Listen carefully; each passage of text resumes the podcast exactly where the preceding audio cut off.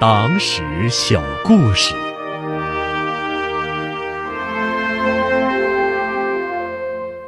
三块银元里的红军乡愁。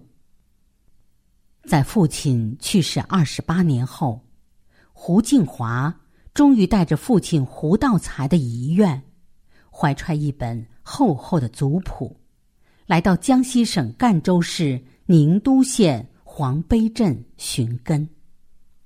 如今，老人的灵位被静静安放在当地的胡家祠堂里，他的遗骨却埋葬在一千四百公里外的。赤水河畔，这位十七岁参加红军的战士，自从一九三四年踏上长征之路，就再也没有回过故乡。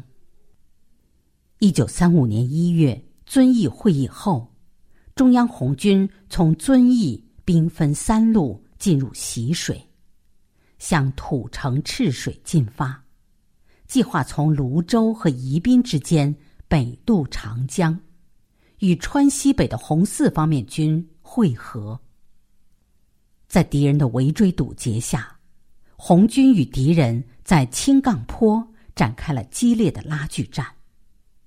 这一战也拉开了红军四渡赤水的序幕。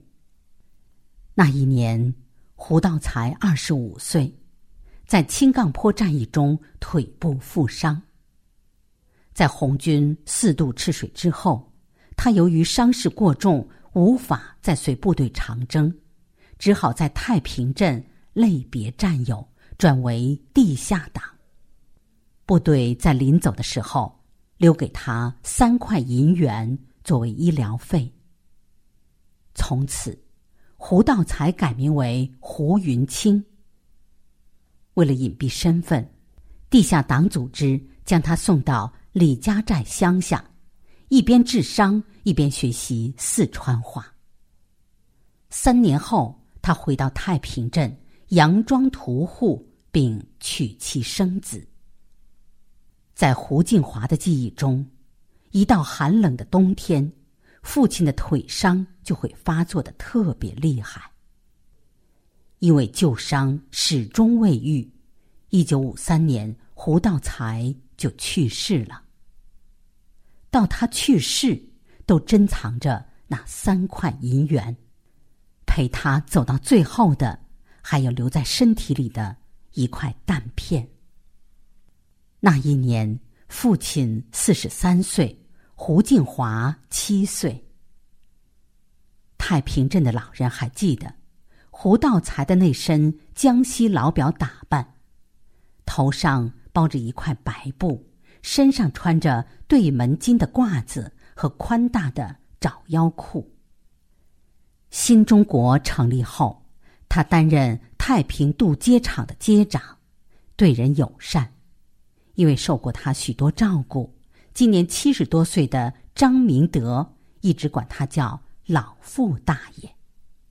胡静华说：“父亲生前一直想念江西老家。”一直留着银元，想当做路费回去看看。然而，这个愿望直到去世都没能实现。十七岁那年，胡静华成了赤水河上的一名纤夫。一九八一年，胡静华第一次回乡寻根，在江西宁都县黄陂镇山塘村。他与素未谋面的堂兄弟们相认，他发现，原来父亲的三个兄弟以及一位叔公都是红军，这一家出了五位红军战士。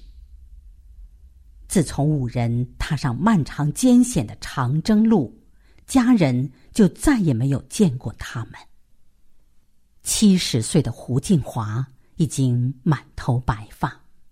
如今，他日日守候在当年父亲的部队渡赤水时经过的太平渡口，向过往的人们讲述着长征故事。